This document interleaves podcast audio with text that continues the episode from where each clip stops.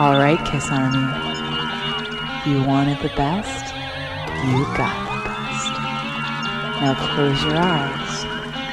You're about to be podcast. We are rolling. Ladies and gentlemen, we have Ace Frehley. It's Frehley, not Freely. And with that music and those weird sounds, you're listening to your podcast. Today, we're going to play hooky with the Wookie. Matt Porter, welcome to the show. What's happening, guys? Craig Cohen Hey, hey, hey. and Andrew Scambetti. What happened to my name? Because wasn't it like Andrew? I want to make you rock hard, Scambatty. Like, how come we got rid of those names? I like. well, that it's hard to say that to another dude. names. yeah, but Craig, crazy, crazy nights Cohen is okay because I think it's all C's. Well, And yeah, end, that, obviously. so you've got the alliteration. So Andrew, lick it up, Scambetti. I just, I just dubbed you. Just dubbed me. All right, that's okay. And BJ Cramp. Hello. Hello. Hey! Hey. DJ. And today we are discussing Ace Frehley, the return of the anomaly with Space Invader. Everyone was looking forward to this, and it was kind of the good, the bad, and the ugly for me. But we're going to get into that as we go around the round table and discuss the album Space Invader. Matt Porter, your overview of the album. Thumbs up, thumbs down. Thumbs up. Craig Cohen? Th- thumbs up. Okay. BJ? thumb halfway in between up and down, like on an angle. Okay. Which uh, which way's the angle? the Oh, angle? that's that's like a 75 degree angle or something. I don't know. so if this were Hustler's uh, thing, like 75% erect, half a chub. half a chub. He's holding the gun gangsta style. Gangsta. Andrew, Well, I'm gonna give it a sideways thumb. sideways Only- thumb. A sideways thumb because I was really excited when they announced it. You started seeing like the cover art, and you saw that Ken mm-hmm. Kelly was doing the cover. So I thought mm-hmm. this was going to be something really cool, something like they were returning to form, like the '70s formula. Like he was comparing to the '78 solo album. So I got mm-hmm. really, really excited, but it didn't live up to my expectations. So sideways thumb on it. Sideways thumb. Is Sideways it is thumb. it possible to go back to that 70s vibe? I mean, for for Ace to say that he's going to do the 1978 solo album vibe again is the same thing as Gene and Paul saying this album's like Destroyer. That's that's basically Ace's version of this album is like Destroyer. At the same time, you can't really say something like that without having an Eddie Kramer producing you or a Bob Ezrin in the production chair because they were such a big part of those albums that to say you're making the next Destroyer, you know, I understand sometimes when they say what their intent is in terms of an overall feel, but at the same time, you're setting your audience up for such a level of disappointment. Yeah, but if you listen to you listen to like uh, an album like Anomaly, there's a ton of down tuning in Anomaly, and it's much heavier than what we became used to as to what Ace was putting out. When he's saying he's going to return to form, you're thinking, okay, he's going to return to like the kick-ass rock and roll that we're used to from him. Because remember, there's been a lot of musical style changes with Ace, especially with Anomaly. And even before then, when he did uh, Trouble Walking, it's a lot poppier than the than the other albums. And even when you got the, to the Frehley's Comet material before that, it was like the Todd Howarth solo album. So you had this huge lull of not getting our Ace Frehley that we became used to with the Shock Me, with the '78 solo, with the stuff on mm-hmm. Dynasty and Unmasked. So you, when he says return to form, I'm going, okay, he's going to go back to what he's known for, not all this experimental stuff, this down tuning, or trying to put out these pop songs that he did with Todd Howarth. Which nothing against those, it just wasn't the Ace that I loved as a kid. Right. Excellent point.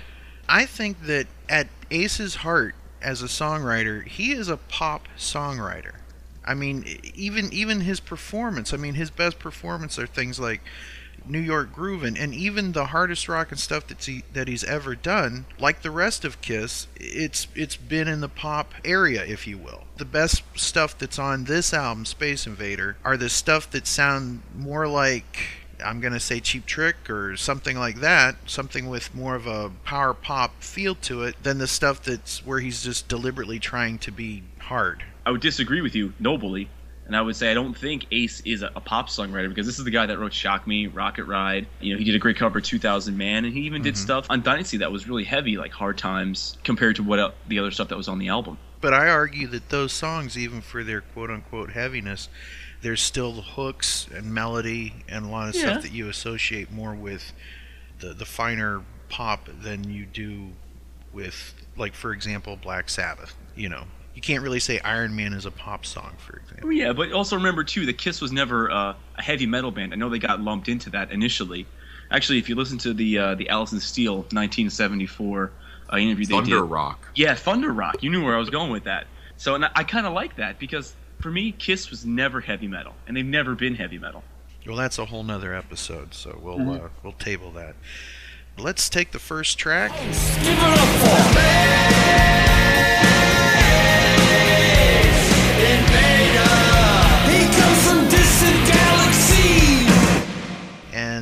Matt Porter, you want to start this one? We've talked about this song a couple times on different episodes. I was a little worried when the album started. This song is kind of like the lyrics, like we said, it sounds like it should be the theme song to a cartoon called Space Invader. And I thought, wow, this, you know, he's going to be writing exactly as the character in that episode of the podcast where we talked about which songs had the makeup written. And I kind of took it a different way. To me, I'm one of those people that's waiting for these aliens to come back and rescue us. And I kind of like the vibe. It had it reminds me of the original Day of the Earth Stood Still, you know. And uh, I'm kind of waiting for the spaceships to land. But uh, yeah, they're probably not going to be drawn in by this song. Love the solo. I mean, the solo is the best part of the song. But yeah, the lyrics are just like I thought. Oh no, I was. It actually worried me a little bit when I first heard it. BJ? I, I like the riffs and the verse on this song, but I just don't think it has a good chorus. I think with several songs on this album, he kind of dropped the ball in the chorus. You know, cool riffs and a cool verse. Craig Cohen? in in terms of overall my my response to this album was there was a lot of really good stuff going on but more songs than not the choruses are just so uninspired or you know not incredibly catchy and when they're around some really interesting riffs and guitar work it, it's kind of a letdown because you know an, an album that is maybe an eight could have been a, a nine or, or even a ten Andrew? See, here's my thing, and this thought, it kind of encompasses the whole album a little bit. Space Invader, Into the Vortex, Shock Me, Spaceman. All right, I get it. You're the spaceman. I, I got it. 40 years singing about the same thing. You think you can come up with something else? I mean, you know, expand on that idea. Start singing about something else. I get it. You're from outer space, Jendell. Great, cool. It's been seared into my mind forever. I kind of want to hear him do something a little different. Wow, that's I, I, kind of agree with that because I think that Ace is capable of so much more. And even Yeah, my- lyrically I'm going to say that he's capable of so much more.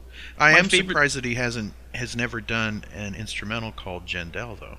Yeah, I mean, my favorite song off of uh, Anomaly, Sister, has Mm-hmm. nothing to do with Spaceman, Space, Space Invaders, Shock Mm-hmm. Me, Jendell. He could write about something else cool. He's had the experience. We've all read the book. So enough with the Spaceman stuff. I've had enough. Well, at some but point he writes about toys for big boys man Yeah, we'll Oh, get to oh, that. yeah.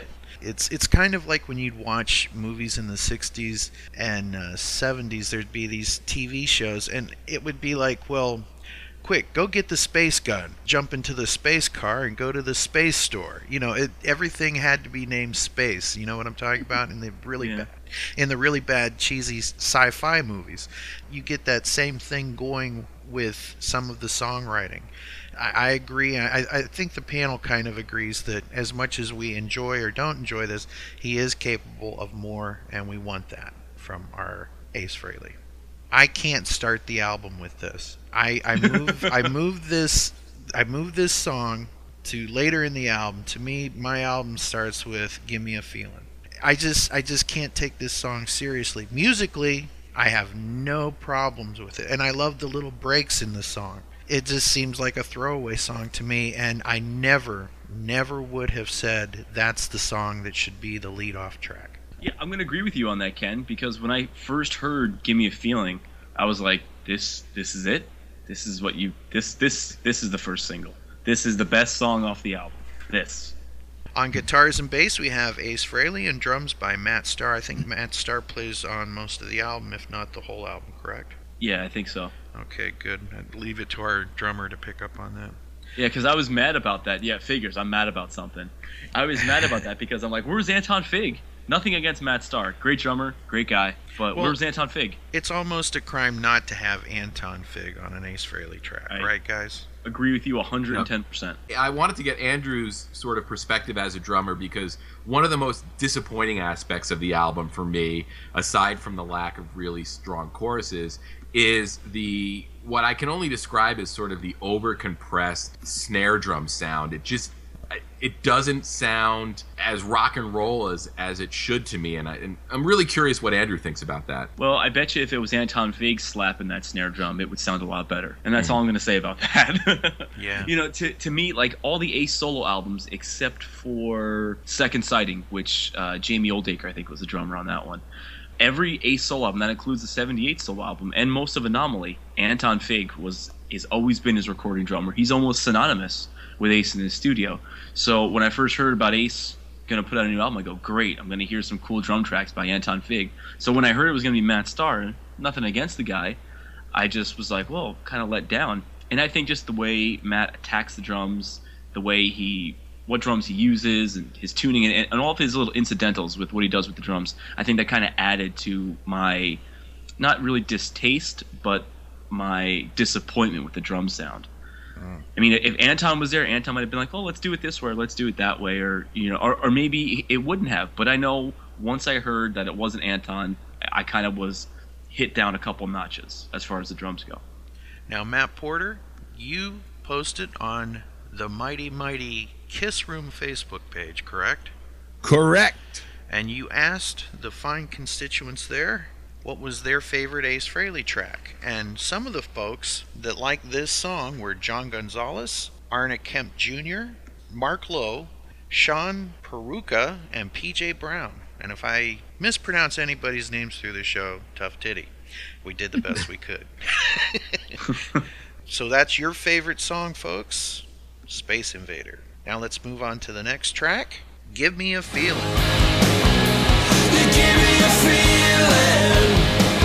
Because you're on my mind And I stop believing Till the end of time Feeling, written by Ace Frehley and John Ostrowski. BJ? I never, I wasn't very impressed with this song. Uh, I think it's just really generic, kind of, and there's not a lot going on. I'm not looking necessarily for originality, but I just don't think it has good hooks or a good melody. It's just really generic and plain.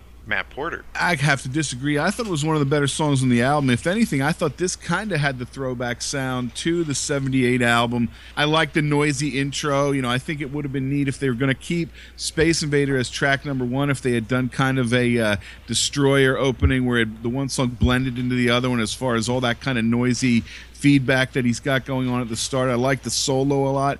The one thing I like about a bunch of the songs on this album is they're love songs. He's clearly this is a song about he's he's happy in a good relationship, and uh, you know it's being around somebody making you happy. Uh, I dig that vibe. You know, it's it's easy to write songs. Oh, everything's so sad and blah blah blah. You know, but to write a song that hey, look, I'm happy to be in a relationship. You know, and uh, not sound cheesy, and uh, I like it. I think it's a good song. Excellent. Okay, Craig Cohen. this was a song that when it was posted originally and the it was released as a single it feels like months before the album because the album was delayed what from june to, to august and it took me about from june to august to finally start to appreciate this song um, when i first heard it i really sort of felt like bj that it really felt like kind of just a generic um, you know run-of-the-mill rock song and by the time the album came out and i was listening to it I fell a little bit more in the Matt Porter side of uh, appreciating it. And Andrew? Like, I really wasn't that too impressed with it when I first heard it. But I will say this: when I finally heard the song live, I was like, "All right, I can get into this." So I think it goes over much better live than it does on the studio album. I can see that, yeah. I enjoy this track a lot. I didn't like the, for whatever reason, the, the, the ending. I just didn't like the ending. The, Well, uh, that's what the radio edit's for. yeah, yeah, but I don't like how that one just fades out. I'm not a big fan of fade outs in general. You know, I guess that that would make your enjoyment of rock and roll over. Interesting. Boy, a lot of people really like this track on the Kiss Room Facebook page. Mark Joseph Seymour, Miguel Nunez, Lee Michaels, Scott D. Parker, said, Gimme a Feeling for its hard rock Beatles vibe is my number one. John Phillips and Juan Amaya like that as well. So, The guy Uh, who did "Do You Know What I Mean" likes that song. Lee Michaels. yeah, yeah, yeah. Uh, different, differently Michaels. oh, Um, differently Michaels. Okay. You know, part of this song has drops that remind me of Plaster Caster.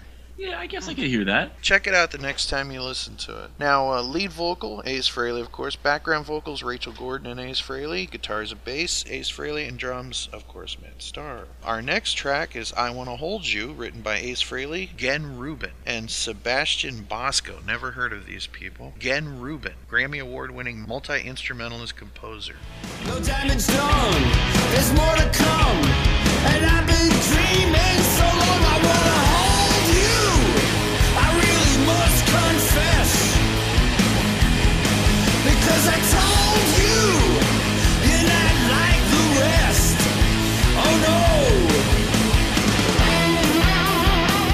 Matt Porter, your thoughts on I Wanna Hold You?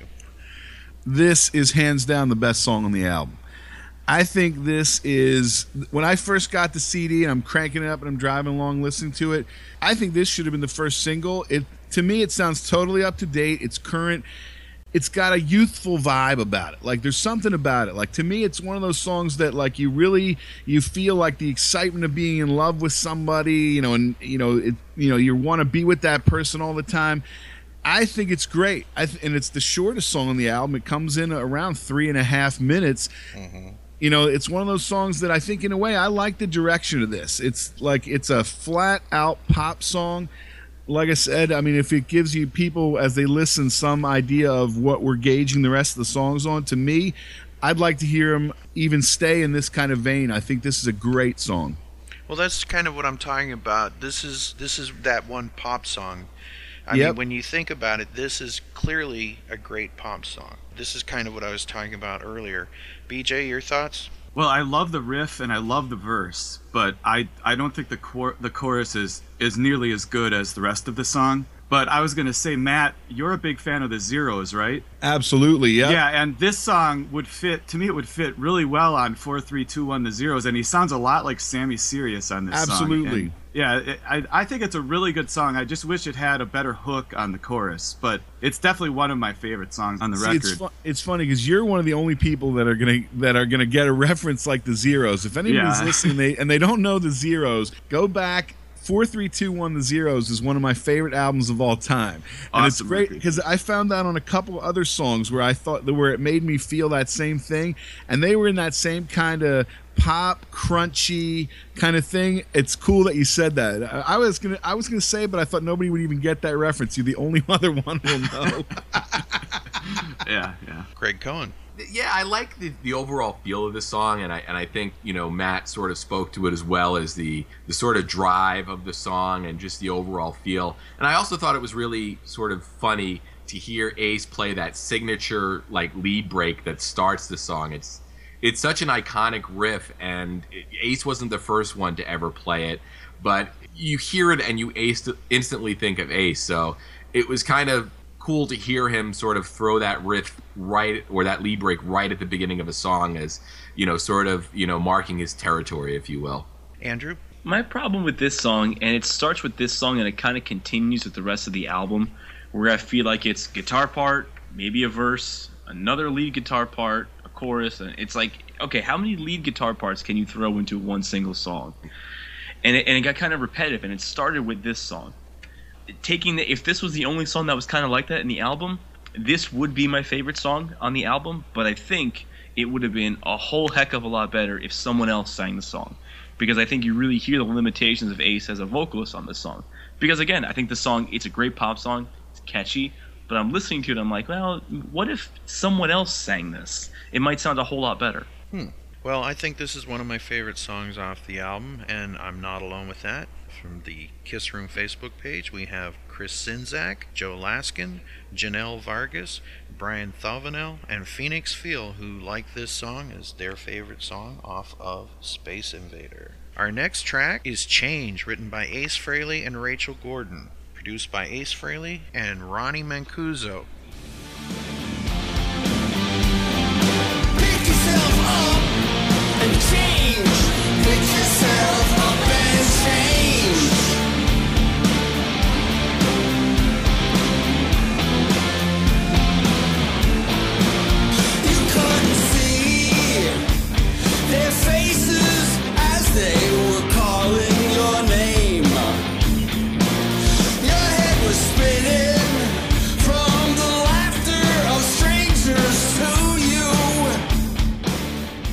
Andrew Scambetti, your thoughts on Change? this is my least favorite song on the album. And I just feel like it was one of those songs where it's like, hurry up, we gotta think of a song. There's a lot of co-writes with Rachel on this album, and I just don't think this is anything against Rachel. I just don't think her forte should be co-writing songs with Ace. I think someone I think someone above Ace needs to come in and kind of mold his craft a little bit. Someone maybe like an Eddie Kramer or a Bob Ezrin, someone that comes in and says, "Okay, this idea works. This idea doesn't work. Expand on this. Kind of cut that back a little bit." So I think this is where the album kind of gets where I'm listening to song after song, going, nothing is really popping out at me. That's like a really, really catchy part or a really cool riff, and it starts with this song. BJ? I like the riff on the chorus. I like the chorus of this song. Um, one of my problems with this album is on a lot of the songs, rather than describing what Ace is doing as singing, you might better describe it as speaking. When you're listening to a record, there's not a lot of times where you go, "Wow, he's really enunciating on this song." you know, I, there's just too much enunciating on some of these songs, and where the lyrics don't even rhyme and just kind of awkward. It makes the melody awkward. It, it's an awkward approach to it. I, I don't know. And this is one of the songs where the, the, the enunciating is just too much. But but I do enjoy I do enjoy uh, the the riff on the chorus especially for this. I would say. You know, when you say the, the enunciating thing, when the, this album first came out, we Mr. Speed we played this in the dressing room to kind of you know let's do it and get a feel. When, every time we would go back to the album, we'd always repeat a, a, a part of a song, uh, and I think it was the title track, Space Invader, because it sounded like Ace was saying he comes from distant galaxies, like he was pronouncing every little. You know, Every little piece Yes. of that word so perfect. Distant galaxies. It's like he enunciated the shit out of that. He did. He did. Matt Porter. Does anybody else get a vibe from this song, like the song "Bad Company"? Deserters, we uh. Oh wow. chor- you ever hear that? The first time I heard the song, I was listening to it, going, "What song does this remind me of?" And it reminds me of that song "Bad Company." And I mean, hopefully that's not now stuck in your head, but I like it more for the, I think, the vibe of the song. And I really liked it when he did it live because obviously Ace is somebody who has had people telling him probably for decades, you should do this and you should do that. And why don't you do this? And why can't you do that? And in a way, when he did the song live, he almost, he started it almost sounding apologetic. He's like, look, I'm not trying to tell you, you know, what to do, but there's things, you know, if you can make a positive change or something like that, and you can tell he's obviously trying to clean himself up. And I think he had that vibe that he wanted to give to people, like that you can kick whatever is, you know, going on. And I like the vibe of it more. I like that. I think the, the, his intent maybe was better than the song, but I, I really like the song a lot more after I heard him do it live, which I thought, you know, was was pretty fantastic and it's a definite change. I mean, one thing as we go through these songs, I think that you really have to listen to this as an album. Like if you hear this by itself, you know, and a lot of people were judging it right away on the 30 second sound clips on Amazon. You go, oh yeah, you're not going to buy it. But you know, when you listen, it ch- he changes. It's got a nice texture through the album. Once I finally figured out that I thought it sounded like Bad Company, I enjoyed the song, but really I like it a lot more after I heard him do it live. I'm digging that, and great call on that, by the way. Craig Cohen?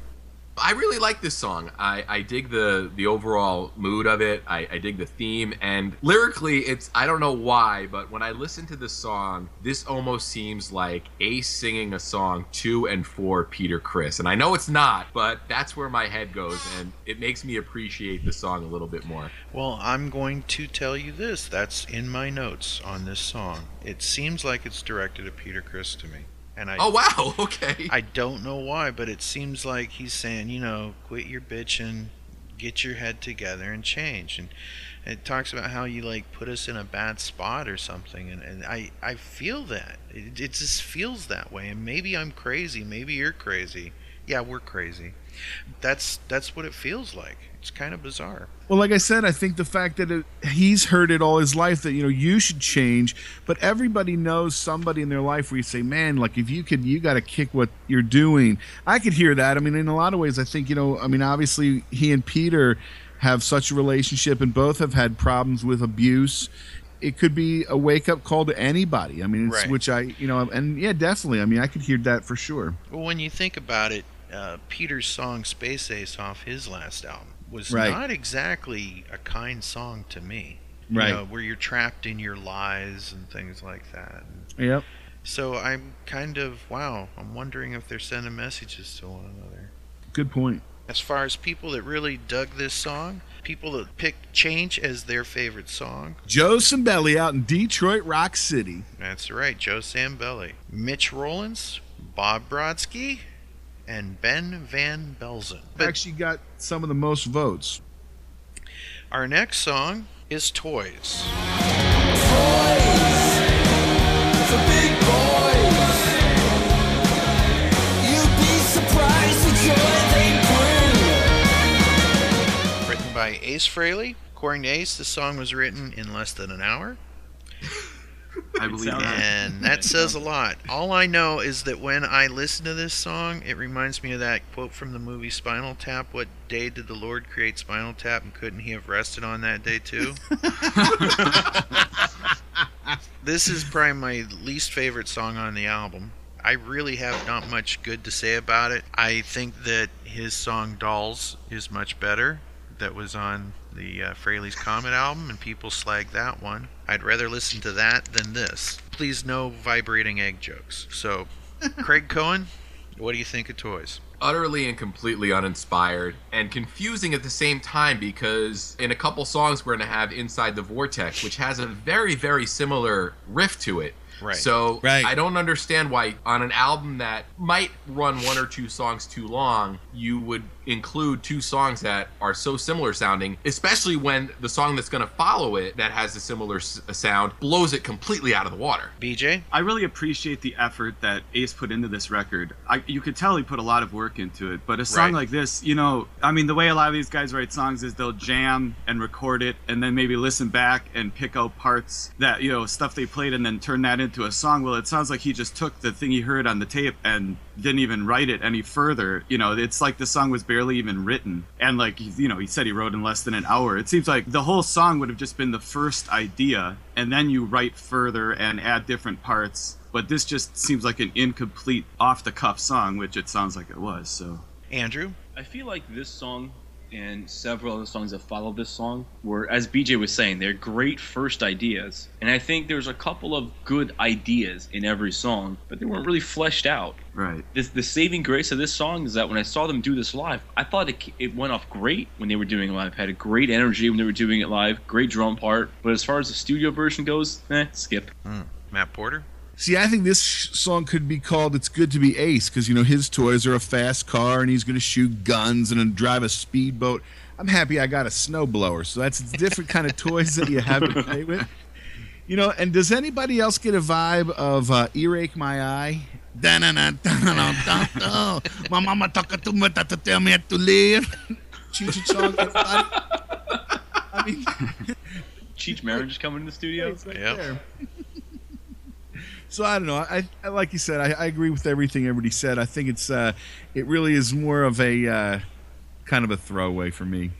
It seems like it could be a theme song for like an HD net TV show about guys that live on the edge and four wheel and go gambling and stuff. But it's it uninspired was the word for this one for me. It'll be on the Travel Channel today on toys. We're gonna go down and check out the new speedboat on oh, that. Do you realize we've just given someone an idea for a TV show, right? And- wait, wait, I, I, I got, I got one, I got one. Today on Toys, we're gonna check out those big boys. Brother. I find it not surprising that I only counted one person on the Mighty Kiss Room Facebook page. And Matt, one person picked that song on the Mighty Kiss Room Facebook page, and who was that? Shout out to Sal Calora. I think he was the one that posted that he liked that song the most. Very good. Our next track is Immortal Pleasures. Immortal women,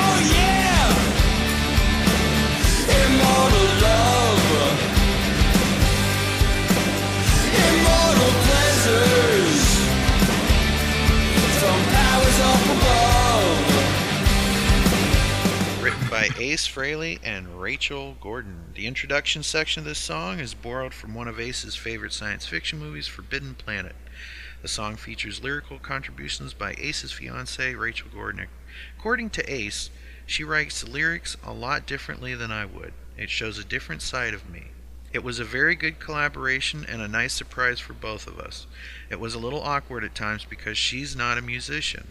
But when I nailed the chords and she wrote all those lyrics, it worked out great. I'm sure we're going to collaborate in the future because she's got some great ideas. Ken, I just wanted to point out real quick that, and I think there was some chatter about this when the album came out over on the FAQ, but I, you know, ordered this through Amazon, and as I was waiting for the physical copy to come in the mail, you get the the free uh, MP3 rip, Yeah. and it was not the finished album. It didn't have any of the audio drops in it, which was was a really weird listen when I put in the physical copy and was driving to work and heard all this stuff I hadn't heard on my first few listens.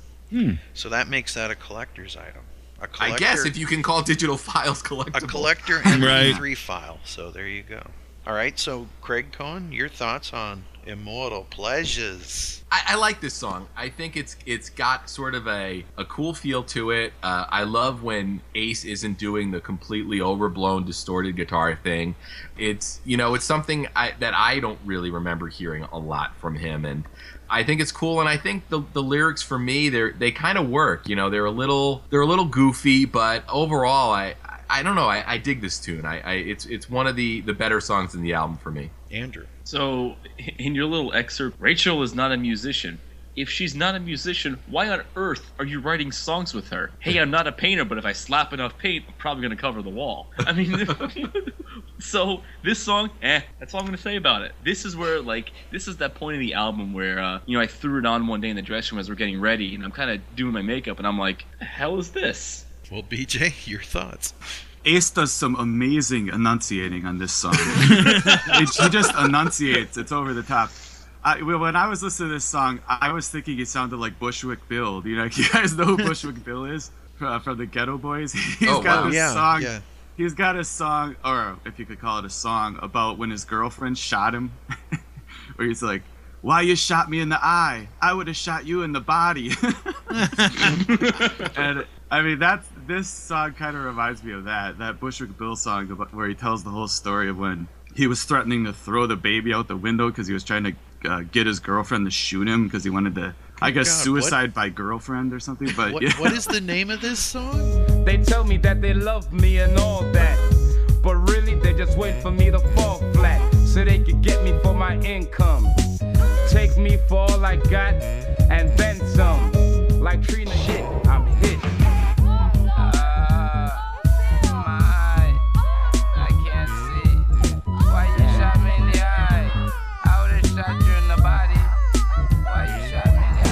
It's hilarious. The video is hilarious. And then they put a picture of him on the Geto Boys album cover at the hospital after he was shot in the eye, sitting on the stretcher. Good lord. But yeah, he's, he's, hmm. yeah, that was his logic was, you know, why'd you shoot me in the eye? I would have shot you in the body. Ever so clear, that's what it's called. Wow. Ever And yeah, so uh, try to think about the way Ace enunciates when you if you listen to Bushwick Bill. Distant galaxies. Eh.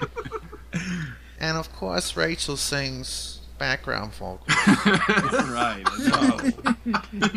Though she's not a musician, she she does sing background vocals. So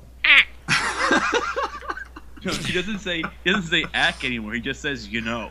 Yeah, If you want to play a, if you ever want to play a really great ace drinking game, turn on an interview and take a shot every time he says you know. You'll be so drunk by the end of that interview.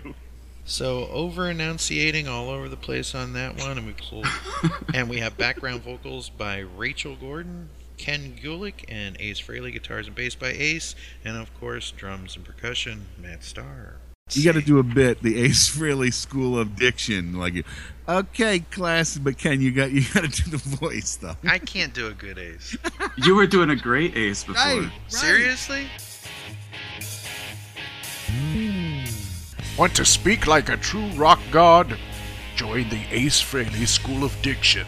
Ace Frehley himself will teach you how to talk and enunciate like a true rock star. All students will get one item signed and a photo with Ace himself, and he's guaranteed to have his thumb up and pointing right at you. The Ace Freely School of Diction. Ace Frehley. It's Frehley, not Freely. Sorry, the Ace Freely School of Diction. You know, diction. Diction. When you're singing, you gotta say diction. Diction. When you're singing, you need to say diction, you know. Sorry, the Ace Frehley School of Diction. Listen, you gotta enunciate the nouns from the vowels. Just enunciate. Overpronounce all your words when you're singing. Just like this. the rain in space is like Ace. Get it? Immortal pleasures. You gotta you gotta stretch the words out. Enunciate. Our next and uh I don't think anybody listed that one as their favorites. Right. So ouch. Ouch on that one, huh? Okay, our next track, Inside the Vortex.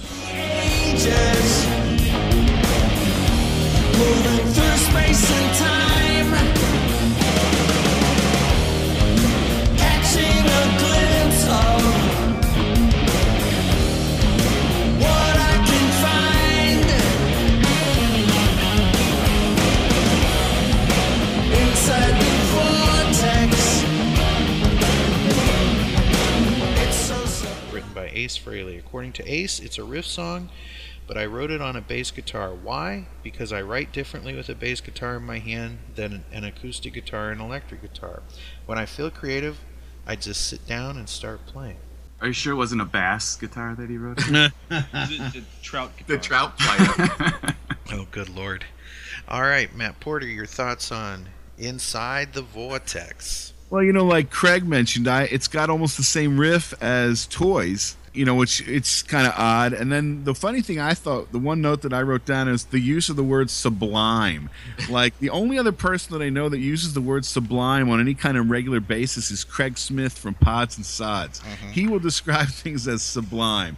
So it's I guess it, I give it a point for using a word that you like never hear in a rock song. I thought the guitar solo was great, but I mean overall, I, somehow this wasn't really one of my favorite songs. Craig I think Rachel wrote Sublime. What was Sublime's big hit?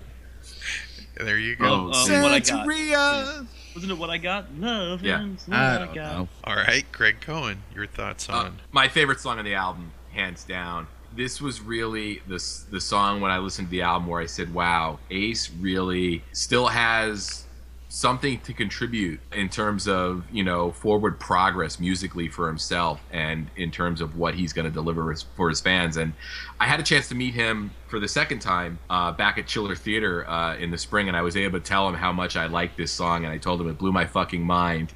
Uh, the guitar break in the middle, where if you put on headphones, um, you can really hear some great stuff. And Ace really seemed uh, really happy to hear that from me, which was funny because most of that encounter he was on the phone with Rachel, so uh, it was neat to to make that connection. And we had met Ace, I guess back in 2012, maybe he did the Monster Mania over in Cherry Hill, and we both lined up and got our picture with him. And then we were at Chiller this year, and we both said, "Hey, well, you know, instead of sending spending 60 bucks in 2012, uh, we can split that 60, and I won't feel as bad paying another 30 for his autograph today." So we lined up, and you know, he had a odd selection of pictures to say the least. He he didn't have many makeup pictures at all, and he did have a very very cool live shot of him playing recently so we're lined up and you know they had um, ace in his own room and they had um, pipe and drapes up so you, you couldn't see him until it was actually your turn.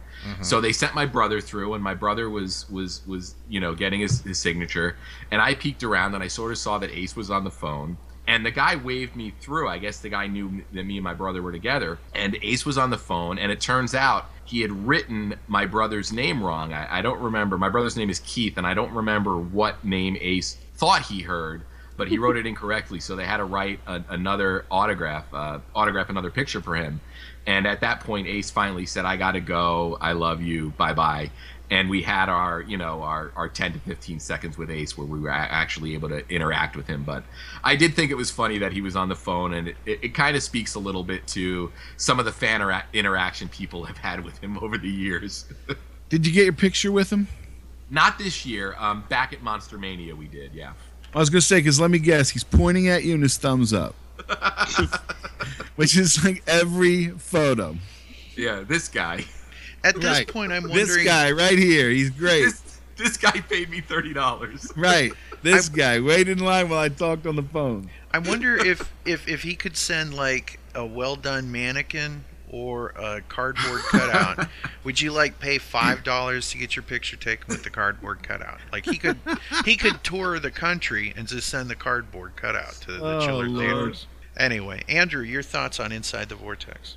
So again, we're listening to this song in the dressing room, and we were joking, and we said that you know Ace wrote this song, and, and Rachel was like, "Ace, say Vortex again, Ace, say Vortex again," because he says Vortex like a hundred times in this song. Vortex. He really enunciates the song too. Maybe he could And- get a commercial doing something for Gore-Tex. Yeah. Inside So- the Gore-Tex, you'll say dry. So so then so this song finishes, and then we were like, wouldn't it be funny if he dedicated a song to Rachel, and then like a song later, he's like, this one's for Rachel. BJ, There's some cool guitar in this song, but I mean, what's most important to me with this song is the hooks, like a like great hooks, you know, pre-chorus, chorus, stuff like that. And this song doesn't really have that kind of stuff in it, so I, I don't. It's yeah, it's definitely better than Toys, and I like some of the guitar work, and I, I see what he was going for. Uh, it doesn't do much for me, really. Inside the Gore-Tex. I mean Vortex. Gore-Tex. Gore-Tex. And off the Facebook page, people that liked Inside the Vortex are Erland Hauer and Bob Erickson. Our next track is What Every Girl Wants. And this is, to me, probably one of my favorite songs off the album. What every girl wants.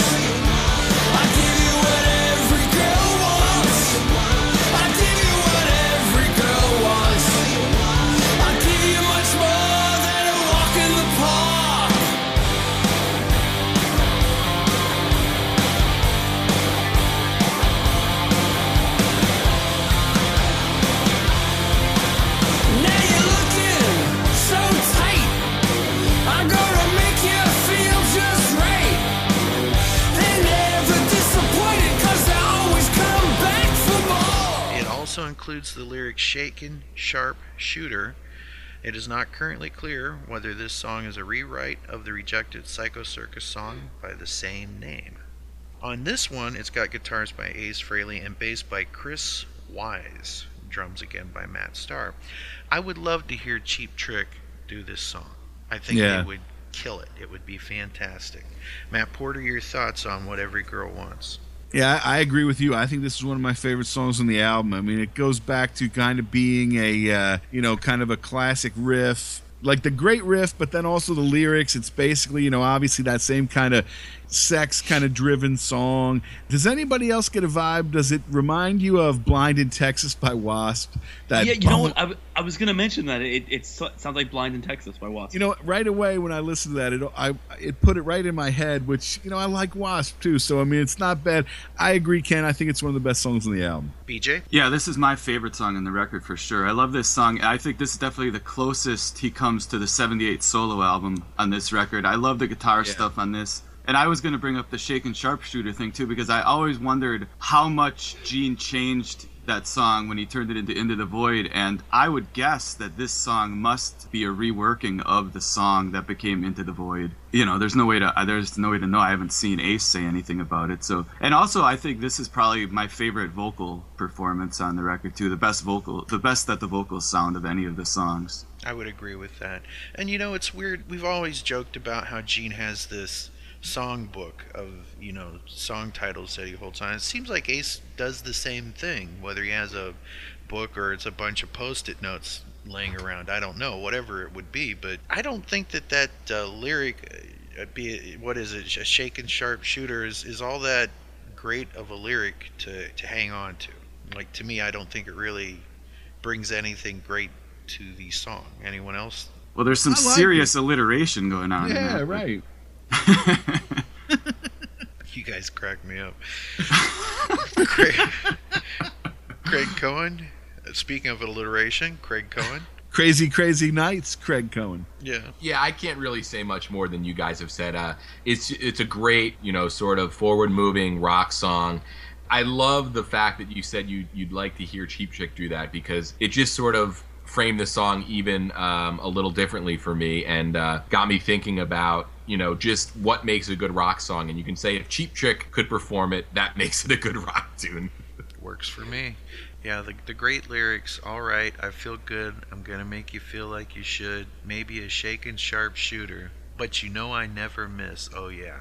You know he's talking about his dick, right? I just want to make sure you guys get that. just want to make sure that there Oh, was that's no- what every girl wants. So So it's sure. it's it's like a version of Love Gun again. Right. I'll give I you what thought every whatever- girl wants. My Every girl- penis. they want you to take out the trash and go to work. And is that what he's talking about?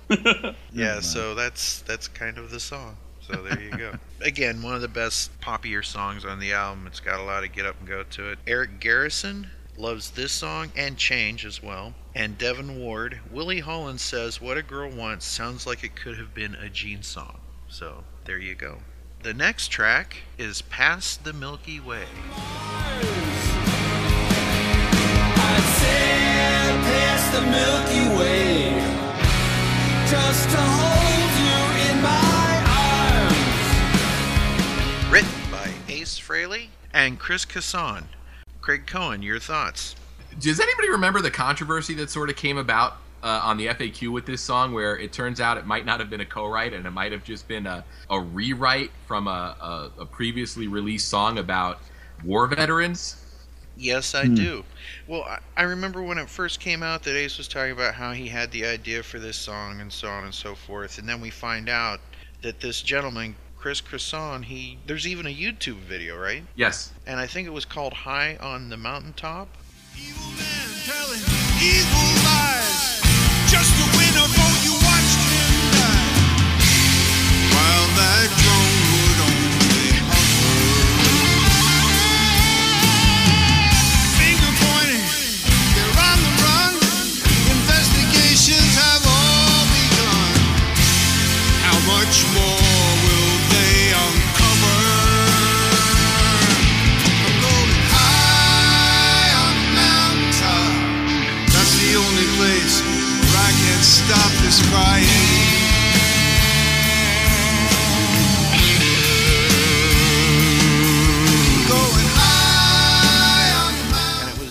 tribute to the heroes of the Benghazi attack on our embassy in Libya. And this was recorded in 2012. So you can get an idea of where that song came from. But Ace kind of made it his own. Craig, any thoughts on this song? I, like this song. I, I like any time that Ace is playing uh, acoustic guitars and mixing it in with his with his electrics, and uh, I think the sentiment of the song is good. You know, you can tell that he cares deeply for Rachel, and who knows, in a couple years he might regret dedicating the song to her. But uh, here and now, in the moment, I, I like it. Yeah, to me, I don't care if it's Ace or Gene or Paul. Like Paul would have put, "Hey, this next song's to Aaron." I didn't like it when John Lennon dedicated a song to Yoko or Paul McCartney de- dedicated a song to Linda.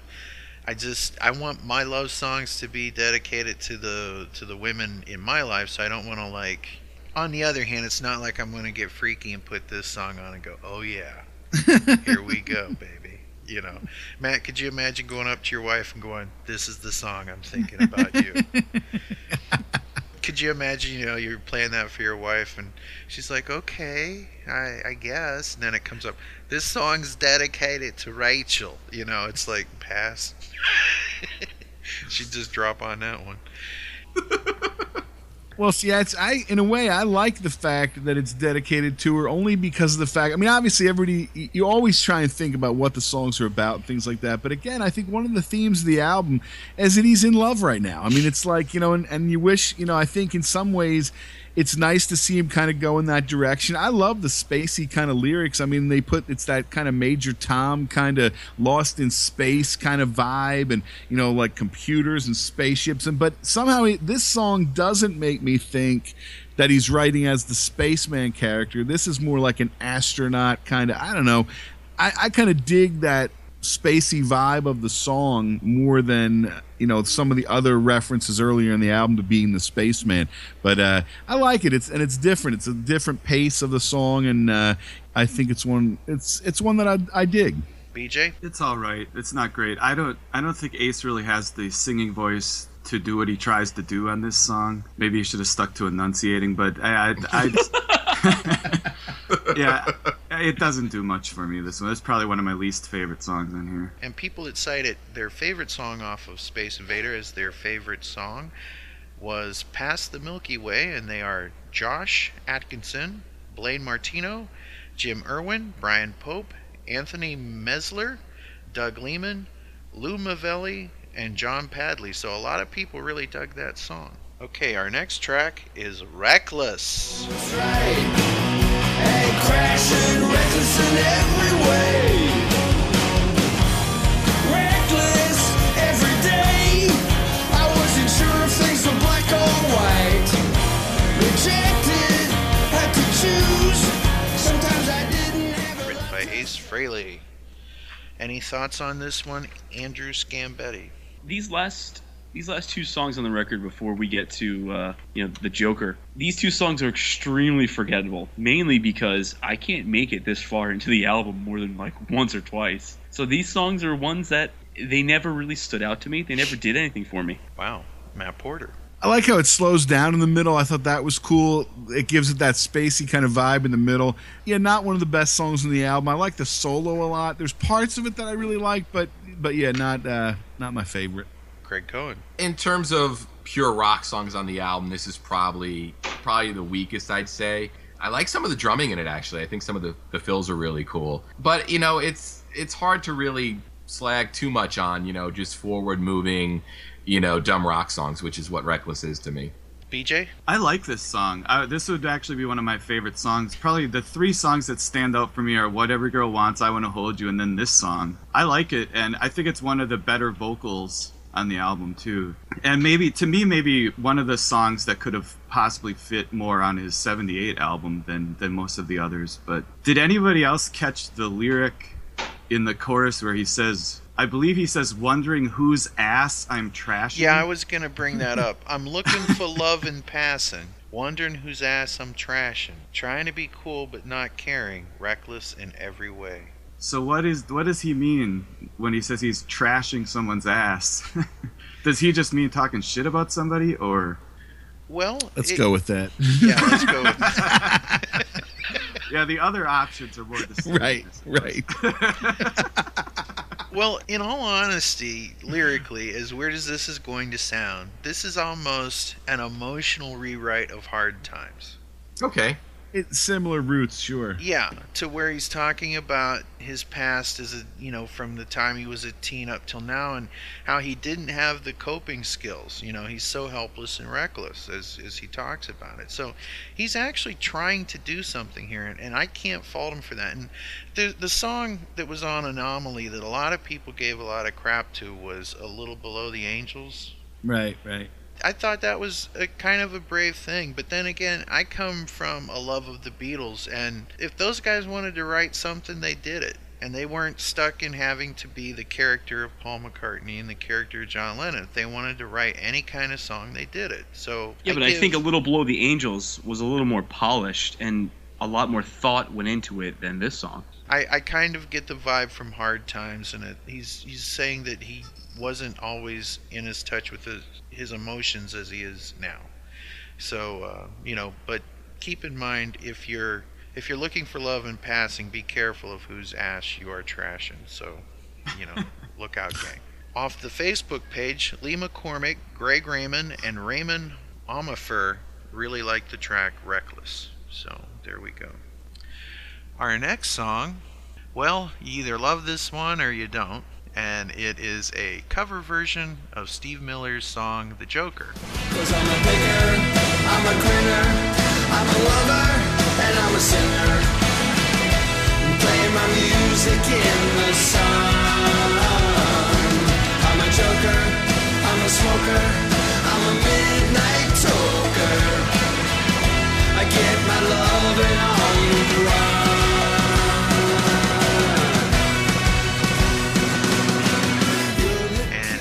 Betty, would you take this one? Why? Why? Why? you know, Ace has made a career of doing cover songs, and I don't mean that as a slam. He's done. He did a great cover of New York Groove. He did a great cover of 2000 Man. Did a really cool cover of Do Ya. Um, and he, I even like this cover of Fox on the Run. But this song, I don't feel like Ace added anything to it. I feel like he it's almost like a cover band was just re-recording this at one of their pub and grub concerts. There's Or- no there's no Ace signature in this song. There's nothing unique about it. He didn't add anything to it. So I listened to this and I'm like, why? Why? Why'd you do this? Why? Matt Porter? Well, I think I agree with Andrew on the fact that obviously we all know that Ace has had success with covers, but I think I don't think I would take somebody's signature song and do a cover. I mean, obviously, "Do Ya" was a signature song, but like "New York Groove," nobody that even though there was other versions of it, it was nobody's signature song. You know, everybody knows the original of this song, and Yeah. I think, and unless he was really going to do something different. The only thing that could have saved it is if he had said, "Some people call me Curly," But you know, hey, look, they didn't even been get that right. So it just, uh, you know, I, I got to say, yeah, this one doesn't really make it into uh, too many mixes for me. I, I think I would have rather either heard another original song on the album, or, or if you're gonna pick a song to do a cover, pick something that we don't know the original of so well.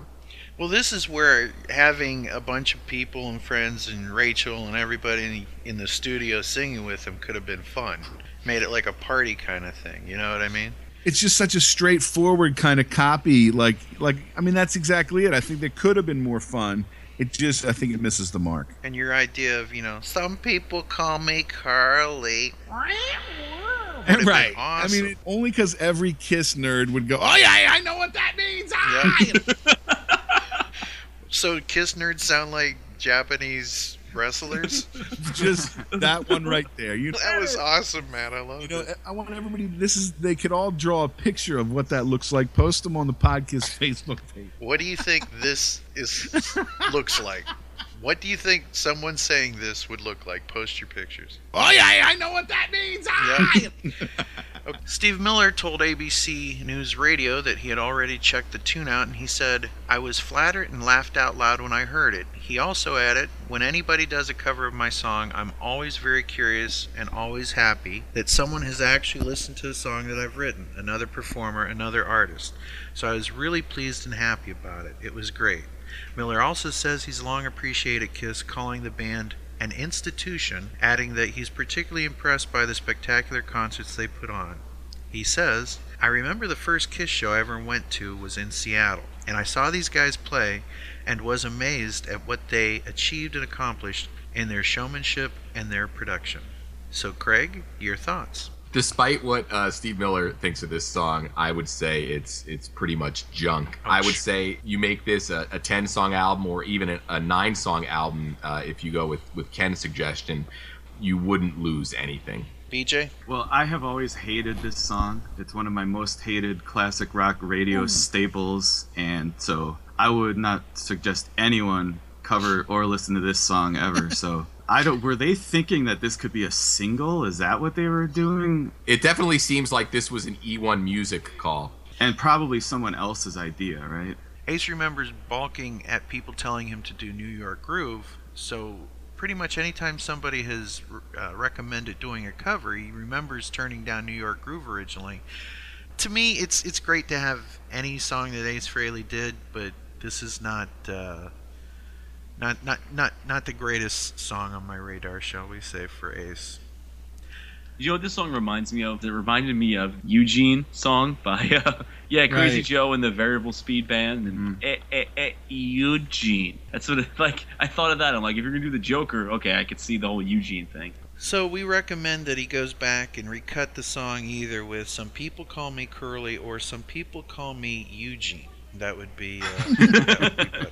Eugene. Or some people call me the Space Ace. Yeah, that would, Right. There or you the go. Space Man. Space Man, no. Zoinks! Scoobs. And as far as people like the Joker, we had Johnny Mewborn and Shelley Lee. And Shelley Lee cheated. She's one of these cheaters that posted more than one song. She liked Space Invader, Milky Way, and the Joker. Darren Ecuador and Eddie Gage both simply said all. Ken J. West picked two songs, Change or Reckless. Brad Coletti picked Change and Inside the Vortex. John Cochran picked Past the Milky Way and Starship. And Robert Knapp wrote Inside the Vortex, What Every Girl Want, Reckless, I Can't Pick One, I Love the Whole Album. So there you go. Well, you know, see, I'm, I'm going to send a shout out. Eddie Gage, we had a long discussion back and forth on Facebook. He is a hardcore Ace guy.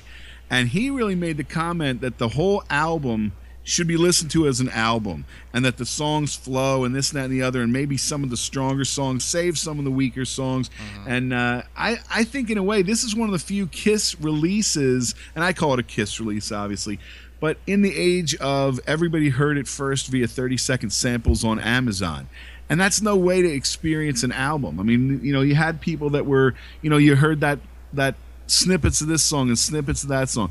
My advice to everybody wait till you get the physical cd in your hand you can crank it up in your car. That's the way to really you know to do it. Our next track is Starship.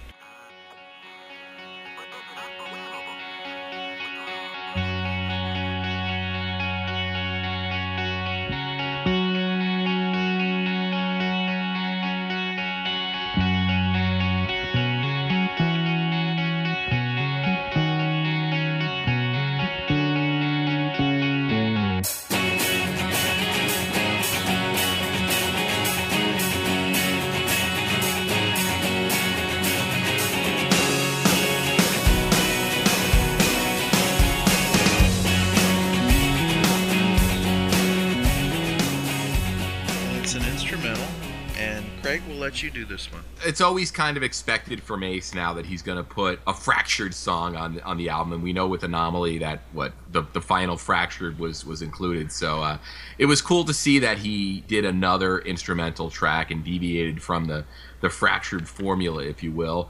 And it's a it's a good enough song. It, it runs over seven minutes, which is pretty long for any song, let alone an instrumental.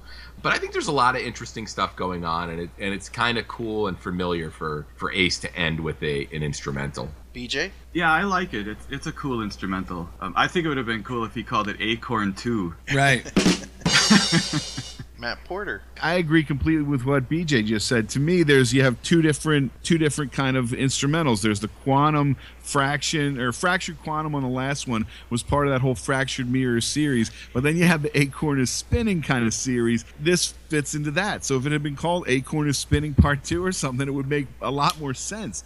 Especially, I mean, on Anomaly, Fractured Quantum is, I love that. I mean, I almost couldn't say enough. I listen to that song a lot. There's something about it that's so hypnotic. I mean, you talk about a song wanting to move you. I think Fractured Quantum, I have a folder on one of my playlists that's all the fractured mirrors in a row, mm-hmm. and I listen to just those over and over and over. This doesn't necessarily fit into that group. So obviously, he's trying to do something different. I don't like it as much as I like the other fractured songs, but uh, it's all right. Andrew Scambetti. it's all right. You get this late in the album, and you Ace has completely lost me by this point. All I'm thinking of is you know vortex and enunciate and space and space invade. Uh, That's all I'm thinking of at this point. I'm just like, all right, gotta get See- through one more. This is where Space Invader might have benefited the last part of the album. Yeah, maybe. You know, pick it back up after the Joker, do Space Invader leading into Starship. So if if if you want to try the Ken Mills mix, you can resequence your album any way you want. But overall, we, we, we give the album between the staff, we'd say anywhere between 70% to 90% favorable. Does that sound good, guys? Still Yeah. a sideways thumb. Yeah. Maybe like sixty-three percent. Yeah, but I'm I'm I'm uh, I'm accumulating all of our votes. Oh, together. the average. The yeah, average. yeah. So so so the Mhm. median average would be anywhere between seventy percent to ninety percent. We'll say. I think 90's kind of generous, but Yeah. I was thinking, um, it would have been really ironic if he would have titled the instrumental "Enunciate." And of course, you have some bonus tracks depending on which version you get. And uh, to me, the bonus tracks really add nothing to much of anything. I, I Yeah. it, it's nice to have them. yeah. Well, the weird thing is on the standard edition, the you get the radio edit of Give Me a Feeling, which Whose idea was that? seems really weird that that would be on the standard edition and you have to buy the elu- deluxe edition to get the actual, you know, non-radio edit. Yeah, that's kind of weird. It's kind of And weird. who and who said to them, you know what? Listen to the song in the radio. Damn, it's nine seconds too long. Can we trim about nine seconds off of this? I just need nine seconds gone. That's well, they just- take off where he curses, though. Yeah. You can't play fucking nuts on regular but you- mainstream radio. yeah, but you could why you not just do bleep it another out. version where it Yeah. goes, "You make me crazy"? Right. Maybe maybe they thought if they called it radio edit, somebody would actually play it on the radio. Yeah, Yeah. true. I mean, right. I mean, it's- they include the Space Invader radio edit, and you look at that one. That's like a minute less. So Yeah. that I can understand. I really think if they would have done "You Make Me Crazy," it would have been fantastic. They should have done that. Should have stuck with it. So let us know what you think of Ace Frehley's Space Invader album. We hope you enjoyed our discussion on this. And now we're going to talk about Ace Frehley live, and we're going to talk a little bit about what's coming next. So, what do we look forward to in the coming year or years from Ace as far as recording another album? I know that there's talk of doing a covers album. Matt Porter. I'm not so sure I'd want to hear necessarily a covers album. I think I'd like to hear an album where he did songs with different vocalists. I think that would be fantastic. I really wish he would take his current touring band in the studio and have them do more of the vocals as well. I mean, that's, you know, obviously Richie Scarlett. I think, you know, some of the stuff he's done with Ace is fantastic. Uh, Scott Coogan, I thought he was fantastic when we saw him live and, and really was able to handle a lot of the Kiss songs that they did. He's doing the Paul Stanley vocal. And I think an album with that group, you know, maybe if he went in and did an album that was a bunch of guys sitting down together and writing songs, that old school, you know, kind of vibe of writing, I, I think I'd rather hear more new Ace material than covers myself. That's, you know, I'd say. Okay, Craig Cohen. I think overall, any new Ace music is is a plus. Hopefully, we never have to go through the length of time that we went through between you know his work in the 90s and and anomaly. So just the fact that we know that there's new music being worked on is, is great for me. And i can understand the idea behind a covers album because it you know allows ace not to really have to work too hard on generating new material especially looking at how you know weak some of the space invader material was. So i'm kind of interested to see what he what he chooses for his cover songs and if he approaches them um, you know in that unique ace Frehley way and anything will be an improvement over the joker in my opinion also didn't he talk about possibly doing is it parasite for this covers album Yeah. that'll be really neat Uh-huh. especially if if if he has the right people in studio with him all right ken i got a boogie I know. All right, we'll see it. all right Here's a take care kiss you. bye bye See, you, Bye, Craig. I got a boogie. Here's a kiss you. a Okay. tissue. I get Tissue. It. Uh, yeah, well, kiss you. That would. Enunciate, enunciate, enunciate. So, so there's a new uh, there's a new kiss product idea. When you need to blow your nose, it's a kiss kiss tissues. Kiss you. Yeah. I don't suffer from your kissues. oh, brother. One thing that I was going to add in, I would like to hear. I'm going to put this suggestion right out there. He should do "Lipstick and Leather" by Y&T. Imagine those background vocals because lipstick and leather, but you got to say it as Ace. That's one of the Lipstick songs. and That, leather. that's You a should song. enunciate the shit out of that song. But you know, the first time I heard that song, which I got into Y&T kind of late because that's like their third or fourth album, was on Headbangers Ball. They had the live version of that, and it sounded to me like an early Kiss song because it had that great kind of background vocal, lipstick and leather. Plus the fact that if it turns anybody onto some classic Y&T, even better. Well, what I would like to see is a band album. You know, a real band record with Richie Scarlett and uh, who's playing bass with him right now. Chris Wyse.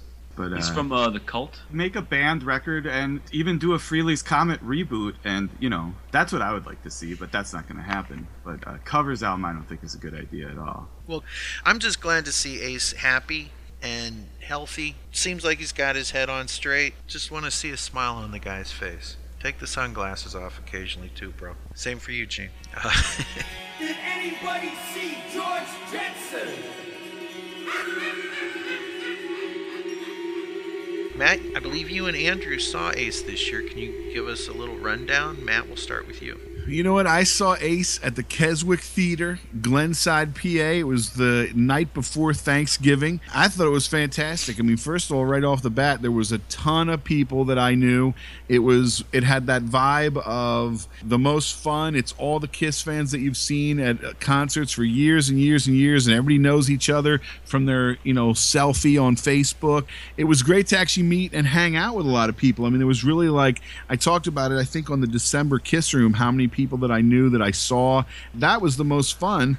It was a great set. I mean, they opened it up with "Rip It Out." I mean, it's like right off the bat. I mean, and there was a nice mix of songs classic kind of Kiss songs. There's a bunch. It was rip it out right into "Give Me a Feeling" and "Toys." So he's representing old school Kiss. He's representing his newer stuff. They did "Parasite." They did "Snowblind," which was great because it snowed that day, and everybody was kind of pissed that the weathers were bad. And, but we all went out, you know. And I mean, obviously, they did "Love Gun," like I said. I mean, obviously, Scott Coogan on the drums handled a lot of the vocals for that would be Paul Stanley vocals. It was fantastic, you know. And Richie Scarlett was singing "Breakout," and I think Richie and Ace have a good dynamic together. I think you know that really they work very well. You could Google the set list. I mean, it was really like almost a greatest hits. I mean, he's doing Strange Ways and Rock Soldiers, and of course he's got the flaming guitar going, and you know it's. Uh, I thought it was fantastic. It was a great night. The vibe was cool. Like I said, there was so many people. I mean, some of the places you read, he showed up late. You know, or he was late you know, I guess a couple of times he's like an hour and a half late. He started on time for us, and we had a great time. I mean, I went with my brother, so really, anytime I go anywhere with my brother, we're gonna have a good time. Every song was good, you know. Like I mean, he didn't pull out anything that would really, I think, surprise you. I thought it was fantastic. So I thought it was one of the best nights that I had out in uh, 2014. Andrew. Well, anyone who's listened to the podcast knows that we interviewed Scott Coogan right when he announced he was going to be touring with Ace's band based on that interview, I struck up a relationship with Scott, and he invited me out to the show that they were playing in Atlantic City, New Jersey, at the Music Box, which is in the Borgata Casino.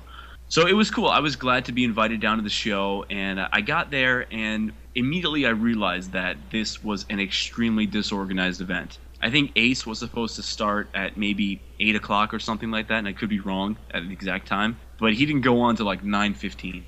And basically, what happened is Ace got to the venue late and he was late in taking care of all his VIPs because I think there was about 50 or 60 people who paid to meet Ace and got to you know get a picture of them and meet him backstage. So he was late doing that. By the time he got you know through all the VIPs, he got on stage late, which he ended up cutting his set list. So I think he only played like 12 or something songs. Mm. So the whole event had a very disorganized feel. The merchandise was extremely lacking. He was still selling the same shirts that he sold on the Rocket Ride tour and there was a no regrets T-shirt for 2011, and there was really nothing that I saw that was like, hey, wow, that's, that's pretty cool. There, there was one Space Invader shirt, but everything else was from the Anomaly tour. Mm. Still selling the still selling farewell tour guitar picks. How many of those do you have if you're still selling them? You know, 15 years later. So after the show, I went back and I, I was hanging out with Scott, Chris, and, and Richie, and they were saying, yeah, they they had to cut the show quite a bit because the casino had a curfew, so they had to meet that curfew. And we've all heard the curfew spiel from Paul that he said on the 2012 tour. So here Ace was suffering from the very same thing. And I kind of thought to myself, I'm like, well, if you know that you have paying customers and you need to be there at a certain time and you're playing a certain amount of songs, and why arrive late and why rush the VIP people that are paying pretty good money to, to meet you? So you know, it, it's been well publicized. It was uh, there was several threads on the FAQ about it, several threads on other Ace pages about it. That even though Ace showed up late, he was still very very nice and very very accommodating to all the people that were there.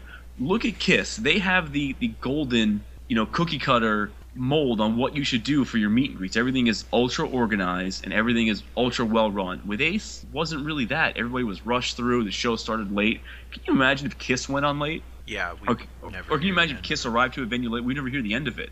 So my thing is that yes, Ace was very gracious. People had a great time. Ace was playing better than he's ever played. But the whole event was just extremely disorganized, and that just kind of took that kind of took me out of the whole thing because I'm sitting, waiting and just waiting for Ace to go on. I'm like, when is Ace going to go on? So an hour late, there's really no excuse for that. But you know what? Don't you think in some ways, and it's obviously we all spend enough time on the internet to know that people are always fighting Ace should be in Kiss and this and the other. He's not built for being on time. I think you know, like uh, I think that's the difference. Is you know he doesn't necessarily want to show up and meet everybody. I mean, he's nice enough when he goes through, but the meet and greets and doing stuff like that, he's not as into that as like maybe Paul and Gene are. He just wants so to then- come do a show. But you know what I'm saying? Like I think in a lot of ways it speaks to what the argument of oh Ace should be in Kiss. But like you said, you can't you can't start an hour and a half late when you're Kiss. So if Ace doesn't want to do these things, or if he's going to arrive late to these things, don't take people's hard-earned money if you're not going to give them the bang for their buck. It's like you know we all have jobs here. Imagine if you were like, hey, you know what, boss, I I do my work, but I'm not going to show up on time. Oh, right. You probably wouldn't have a job very long. So, and I know this tour didn't last very long. I know there was some dates that sold out and some dates that didn't sell very well. There was no promotion on this tour. So I was like, Ace was going out, but there was no promotion. So why go out if you're not going to promote? What do you think about this idea? A lot of people thought that the Joker didn't necessarily fit on Space Invader. Do you think it would have worked as a live track since he did not play that and that was the song that they were pushing towards radio? It might have because, like I mentioned before on the album roundtable, songs like "Give Me a Feeling" and "Toys," I think they sounded better live than they did on the studio. There was this, Yeah. there was this energy.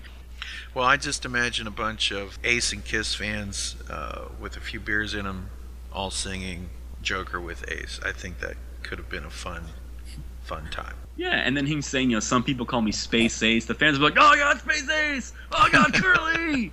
you know, Yep. But you know, you talk about that having a couple beers in, the place was going crazy. Mm-hmm. You know, they did Strange Ways. I mean, like you know, it was phenomenal, and it's like I liked the fact that he mixed in a lot of Kiss songs. They popped the crowd for sure, and it, I thought it was a good mix of songs. Well, this concludes our discussion on Space Invaders and the Space Invader Tour. Up next for Ace, Australia live. So check out Ace on the road. And Ace, whatever you're doing, the podcast loves you, the Kiss Room loves you, and we're glad that you're still with us. See you on the next podcast. And that is our show. Thanks again for listening. Be sure to check us out on the web at www.podkist.com. You can also find us on Facebook and on iTunes. If you'd like to contact the podcast, please drop us a line at podcast at gmail.com. Big thanks to Julian and everyone at kissfaq.com. They've got great information there and a terrific message board, too. Thanks also to Keith LaRue and everyone else at Kiss Online for their great work representing the hottest band in the land. And as always, a big thanks to Paul Stanley, Gene Simmons, Ace Frehley, Peter Criss, Vinnie Vincent, Bruce Kulick, Eric Singer, Tommy Thayer, and the memory of the late great Eric Carr. and the late great Mark St. John. You are Kiss. And we are your army. Podcast is created by the Kiss Army for the Kiss Army, and it is available for free as an internet download. If you like what you hear on our show, go buy it and support the people who made it. Podcast is not affiliated with Kiss or any of its members, past or present. On behalf of myself, Ken, and the whole rest of the Podcast crew, thank you for listening to Podcast, the Kiss fanzine for your ears. This is a test of the emergency broadcasting system. A nuclear bomb has gone off down the street from you. Piss off. it's like dick we're calling to speak with Ken Mills. Your call is important. Please wait for a human, you know. Skynet is now self absorbed.